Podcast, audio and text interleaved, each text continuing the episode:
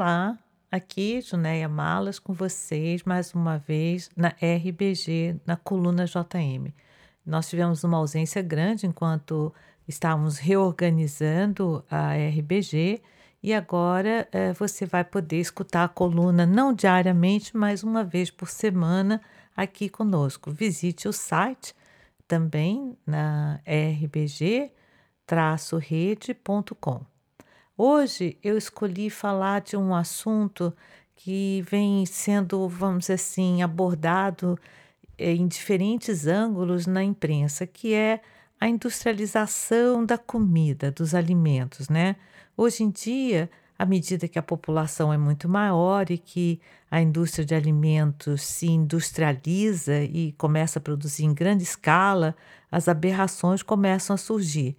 Um exemplo que aconteceu não muito distante, há mais ou menos quatro semanas aqui em Londres, foi que um jornalista, dois jornalistas entraram, é, vamos dizer assim, eles se empregaram numa fábrica que é uma das maiores processadoras de frango para os maiores supermercados caros e baratos aqui do Reino Unido, e eles filmaram secretamente as operações que na verdade, expõe uma falta absoluta e total de ética, de seriedade, de higiene, como, por exemplo, o frango caindo no chão, as pessoas pisando em cima e depois embalando, pegando eh, frangos que já estavam eh, sem validade, trocando as etiquetas e mandando de volta para os mercados. E isso mostra-se um risco do processamento, mas eles não entraram num assunto que é um assunto que todo mundo sabe, que é o uso absurdo que está se tendo dentro da parte não só de uh, criação de frango, mas também dentro da produção uh, de laticínios uh, e também de porco, de gado, que é o uso indiscriminado de antibióticos. Para vocês terem uma ideia, os Estados Unidos usa tanto antibiótico uh, que o leite e vários produtos de lá não entram aqui na comunidade europeia porque excedem uh, o nível absolutamente aceito. Mas, na verdade, eu acho que nenhum produtor, a não ser que seja um produtor orgânico, certificado, seja ele uh, tenha uma, um, gado leiteiro, ou seja, gado de corte ou frangos, a não ser que seja orgânico, a tendência é de que esse alimento vem com uma quantidade de antibióticos extremamente elevada. Isso também inclui peixes, porque uh, se vocês pensam que esse é salmão que está chegando no Brasil a um preço barato, que vem do Chile, é um salmão selvagem, não é. É um salmão de criação e nesses criatórios, criadouros onde eles usam muito antibiótico, porque você tem muitos peixes num espaço restrito e para evitar morte e doença você usa bastante antibiótico.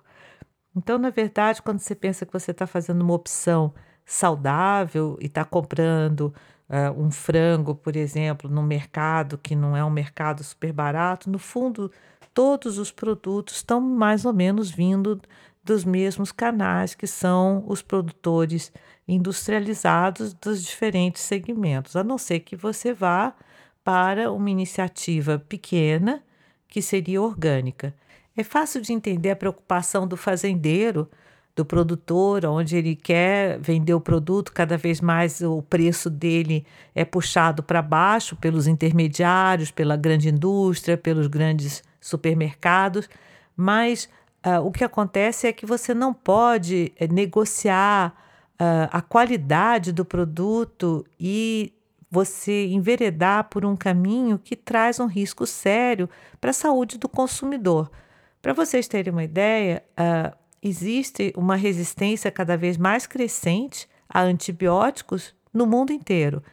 Uma das coisas que está sendo alertada é de que não temos novos antibióticos que possam lidar com algumas dessas infecções das superbactérias que neles dizem. Uma das razões que vem para essa resistência aos antibióticos se liga ao uso indiscriminado de antibióticos na cadeia alimentar.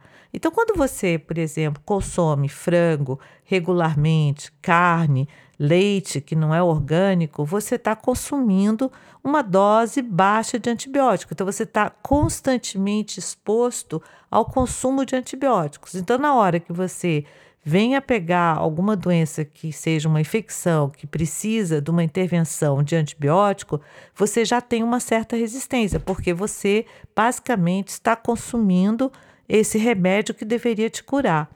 E essa resistência, ela é tão séria e demorou tanto tempo para os médicos conseguirem que os governos eh, iniciassem ah, ah, algumas medidas cautelares que até hoje ainda estão bastante incipientes, mas isso gerou, uh, vamos dizer assim, alertas muito grandes em relação ao risco da superbactéria que nós temos, porque desenvolver novos antibióticos é um processo demorado, difícil, e as farmacêuticas, as grandes farmas, não têm muito interesse, porque uh, o antibiótico, mesmo que você tenha uh, uma patente, ela se é, ela expira rapidamente, eles acham que não compensa o dinheiro investido, ao ponto de que governos agora estão fazendo parcerias com as grandes indústrias farmacêuticas para tentar ver se eles, com injeção de governo eh, de dinheiro público, eles venham a se interessar a desenvolver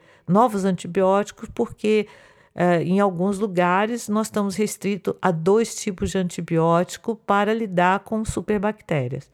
Agora, o que, que a gente deveria refletir em relação à indústria de alimentos? O que, que acontece quando você entra num supermercado e você vê um frango a um preço muito baixo? Isso não é nenhuma grande oferta, isso aí está vindo porque tem um processo muito sério de falta de qualidade, com o risco para a tua saúde. Então, hoje em dia, você pode dizer o quê? Você olha para as frutas e olha para os legumes e você sabe que eles têm agrotóxico. Você olha para uh, carnes e elas têm antibióticos, entre outras coisas. O que, que a gente tem de fazer? O que a gente tem de fazer é começar um movimento de baixo para cima sobre qualidade de alimentação. Isso é muito importante, tentar ver, e já tem vários projetos em escala pequena, aonde você tem é, produtores locais, aonde você tem hortas comunitárias. Esse é um caminho que vai poder solucionar essa, vamos dizer assim, essa gincana maluca de grande produção de alimentos em uma escala industrial, onde você compromete a qualidade do alimento para tentar minimizar o custo e maximizar os lucros. Mas existem coisas interessantes acontecendo e a própria tecnologia que revolucionou vários setores da nossa vida pode ser um instrumento muito importante nesse caminho de fazer com que a gente venha resgatar a qualidade do alimento. Eu, durante os próximos programas, vou falar de exemplos concretos que estão acontecendo, que são uma realidade, não são um projeto, não são sonhos, de como você pode ter comida de qualidade, como que você pode usar a tecnologia para poder minimizar várias coisas, tipo consumo de água, porque quando você pensa que nós estamos a cada ano aumentando o número de habitantes do planeta, as nossas reservas naturais, elas são finitas a quantidade de água, o solo. Então, nós vamos ter que melhorar como que a gente trabalha e consome essas, uh, vamos dizer assim, esses nossos recursos naturais de forma que a gente consiga, dentro das mesmas áreas, produzir mais comida. Não adianta a gente ir pelo caminho de antibiótico, de agrotóxico, porque pode ser até que, não, além do impacto na nossa saúde, eles também têm um impacto sério no meio ambiente. Poluem as águas, poluem os solos. Então, um modelo novo está surgindo e eu acredito que nós vamos ver uma revolução nessa frente de alimentação também.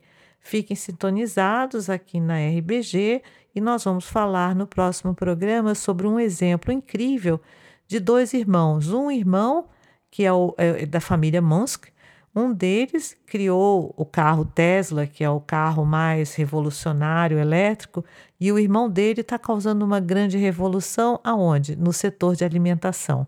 Ele disse que ele vai levar para o setor de alimentação a mesmo nível de é, disrupção, de, de transformação que o irmão dele levou para o setor de baterias, de automóveis, e isso é uma grande esperança para a gente. Obrigada, continuem aqui com a RBG.